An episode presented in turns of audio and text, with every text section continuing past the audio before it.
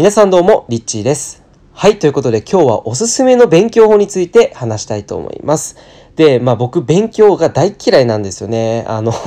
小学校の頃とか、まあ基本的にこう暗記しましょうって感じじゃないですか。日本の教育っていうのは。でね、例えばこう来週の金曜日に小テストするから、えちゃんとこの漢字覚えといてねとか、ここの、えー算数のドリルの第1章まで覚えといてねみたいな感じで宿題出されてたと思うんですけど、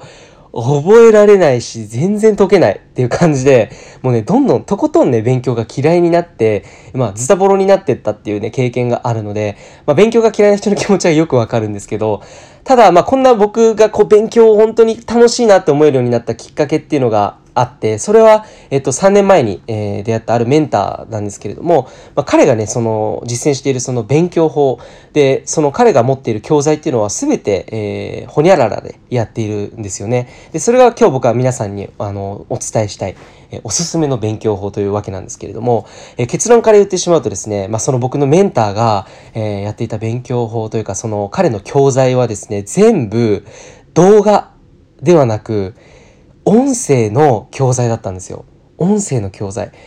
まさに今こうやって皆さん聞いていると思うんですけど、このヒマラヤも、えーこれは、これはもうアプリでね、いろんな人がこう参加して無料で、えー今だったらこういった情報をですね、提供することができると思うんですけど、まあ当時はあの、お金をね、僕は結構高い金額のお金を払って、自分のね、学びたい、えー教材をプログラムとしてね、こう購入して、えいた時期があったんですよね。で、そのメンターがですね、あの、まあそのプログラムもかなり、えー濃い内容なんですけれども、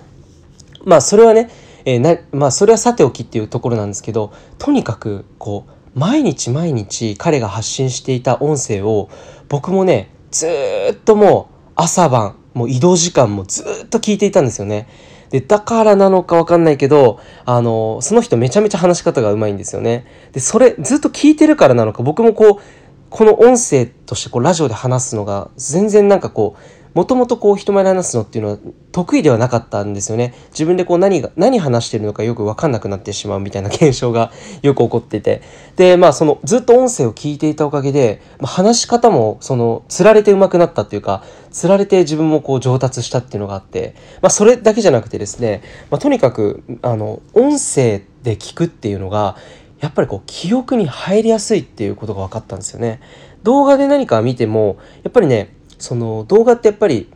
まあ、結局何かがあったとこうあの画面とかが、えー見た状態でないとその学習ってできないと思うんですよ。そのまあもちろん音声でね聞けてると思うんですけど、まあ、画面がこう閉じちゃったら集中力もそれと同時に切れちゃってで集中力って一回切れると実はもう一回集中するまでにそのそのゾーンに入るまで20分かかるって言われてるんですよ。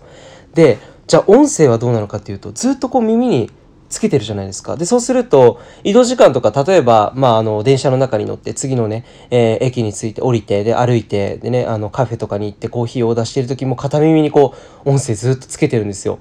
で、まあ、コーヒー飲みながら、またそのずっと音声ね、両耳つけ直して、えー聞き、聞いているわけですよね。で、まあ、その間にこう、返信とかしたりとか、で、その間もずっとこう、耳にね、こう、イヤホンつけて、まあ、音声を聞いているって感じで、で僕多分ね3年間ぐらいで多分毎日ほぼ毎日音声で学習をしなかった日はなかったんじゃないかなと思います。まあ、そういう意味ではこう音声ってねなんかこうまあ使い勝手がいいというか本当にいつでもこう聞くことができるのでかなり便利なのかなって一番こう便利で、えーあるのかなというまあそういった勉強法なのかなっていうふうに思います。でまあそれと同時にやっぱりその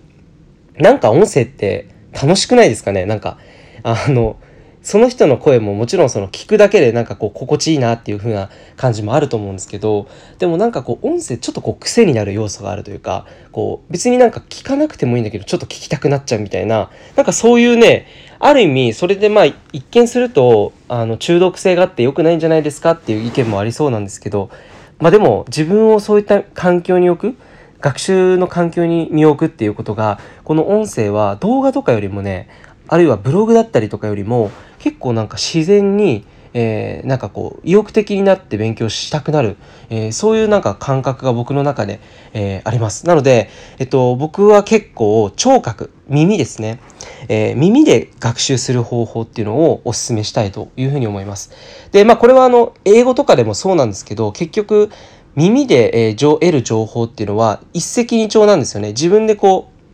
耳で、で、あの、頭の中でこう考えて思考して、で、まあそこからまたね、こういろんなことを解釈してっていう感じで、こうずっとこう耳にね、あのイヤホンをつけていると、こうずっと思考している状態なので、基本的に脳みそがこう学習モードに入っているわけなんですよね。なので、まあ本当に集中力もずっとこう上がりやすいですし、あの、まあ集中しやすいですよね、音声って。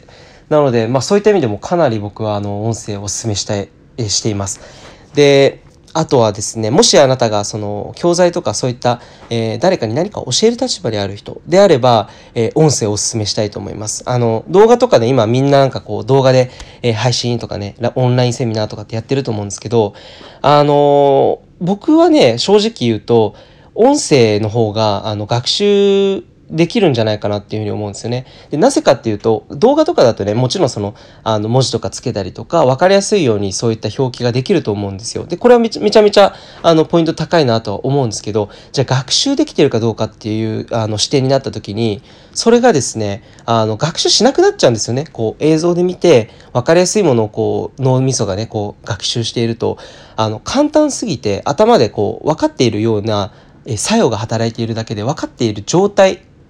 不利なんですよね。で、それが理解している状態ではないわけなんですよね。で、音声で聞きながら、例えばノートにメモ取りながら、自分なりにそのオリジナルのノートを作って、えー、そうあの学習していく。そういったスタイルとかでやっていくとですね、あの、自分の中でこう解釈した領域を、ちゃんとこう具現化して紙に書き起こしたりすることによって、よりその、まあ、まあ、もちろん動画もね、同じことが言えますけれども、より、まあ、それが、あの、自分のね、あの、長期的記憶に入っていくのかなっていうふうに思うんですね。で、だから、映像っていうのは結構その情報量っていうのがもう決められた、結構制限的ではあるんですけど、音声の場合は、自分の中でのこうイマジネーションというところもかなり、まあ、制限がフリーになっているのかなっていうふうに思うので、まあ、そういった意味でもかなり、えー、まあ、クリエイティブになりつつも、えー、かなりこう記憶力っていうところにもしっかりと落とし込める要素があるんじゃないのかなっていうふうに、えー、思ったりしています。で、英語とかでもね、さっきも話したんですけど、英語でも、あの、僕の英語の先生がですね、とっても素晴らしい、あの、通訳の方がいらっしゃい、いらっしゃるんですけれども、まあ、小熊弥生先生という方で、えー、その小熊弥生先生もですね、英語を覚えるのはね、とにかくシャドーイングだと、えー、まあ、いうふうに言っているんですけど、まあ、シャドーイングって結局その、音とかをこう聞きながら自分もその音に合わせてこう話していくみたいな感じなわけなんですよね。で、だから基本的にそのリスニング、リスニングをした上で、え、自分もそのリスニングに合わせて声に出していくのが一番こう記憶に入っていったりとか、まあ、あの、英語が話しやすくなるよっていうふうに言ってるんですけど、なんかちょっとそれと似ていて、あの、ずっとこう耳で聞く。耳で聞きまくっていると、その先生が例えば話していることだったりとか、あの自分のメンターだったりとか、えー、あなたがね、学習している内容、これをですね、本当にこう、ものすごいスピードで、えー、頭の中にね、記憶として、えー、留めておくことができるんじゃないのかなっていうふうに、えー、思います。はい。という感じでですね、まあ、本当にね、おすすめの勉強法が、えー、聴覚で聞く、まあ、音声での、えー、勉強法かなというふうに僕自身、え、思っております。なので、まあ、結構ね、あの、海外とかだと、ポッドキャストのアプリだったりとかが流行っているんですが、日本はね、結構、まだまだ音声プラットフォームっていうのは、え、あまりね、えー、そんなには、えー、広いわけではないと思うんですけれども、あの、これからもっともっとこう音声学習っていうところに、えー、焦点が当たってくると、よりそういった学習もね、え広がっていくんじゃないのかなというふうに思います。だから結構まあ、やっぱり音声が一番学習をする側もそうだし、え教える側もね、音声で取るっていうのはかなり、えー、ハードルも低いですし、えー、録音するねその障壁っていうのも低いので、えー、誰でもねこう受け入れやすいというか誰でもこうすぐにできる内容のものなんじゃないかなっていうふうに思うのでこれはね本当に、えー、おすすめです。はい。で、例えば、まあ、こういう形で、まあ、ヒマラヤもね、えー、だ、ただただこう聞くっていう、リスに、リスナー側のね、えー、使い方もできるんですけど、例えば自分もこう話してみるっていう感じで音声を取ってみる。えー、そんな風にね、遊んでみるといいのかなと思います。えー、ぜひ、この音声、もちろん学習する方、もちろんそして、えー、学習する方だけでなくて、えー、伝える側の方の、えー、部分としてもこの音声っていうところですね、えー、ぜひ、これからもし何かあなたが活躍活動していくのであれば、えー、僕は本当に心から、えー、お勧めしたいと思います。ということで、えー、今日はね、ちょっと学習、おすすめの学習法について、えー、お話ししてきました。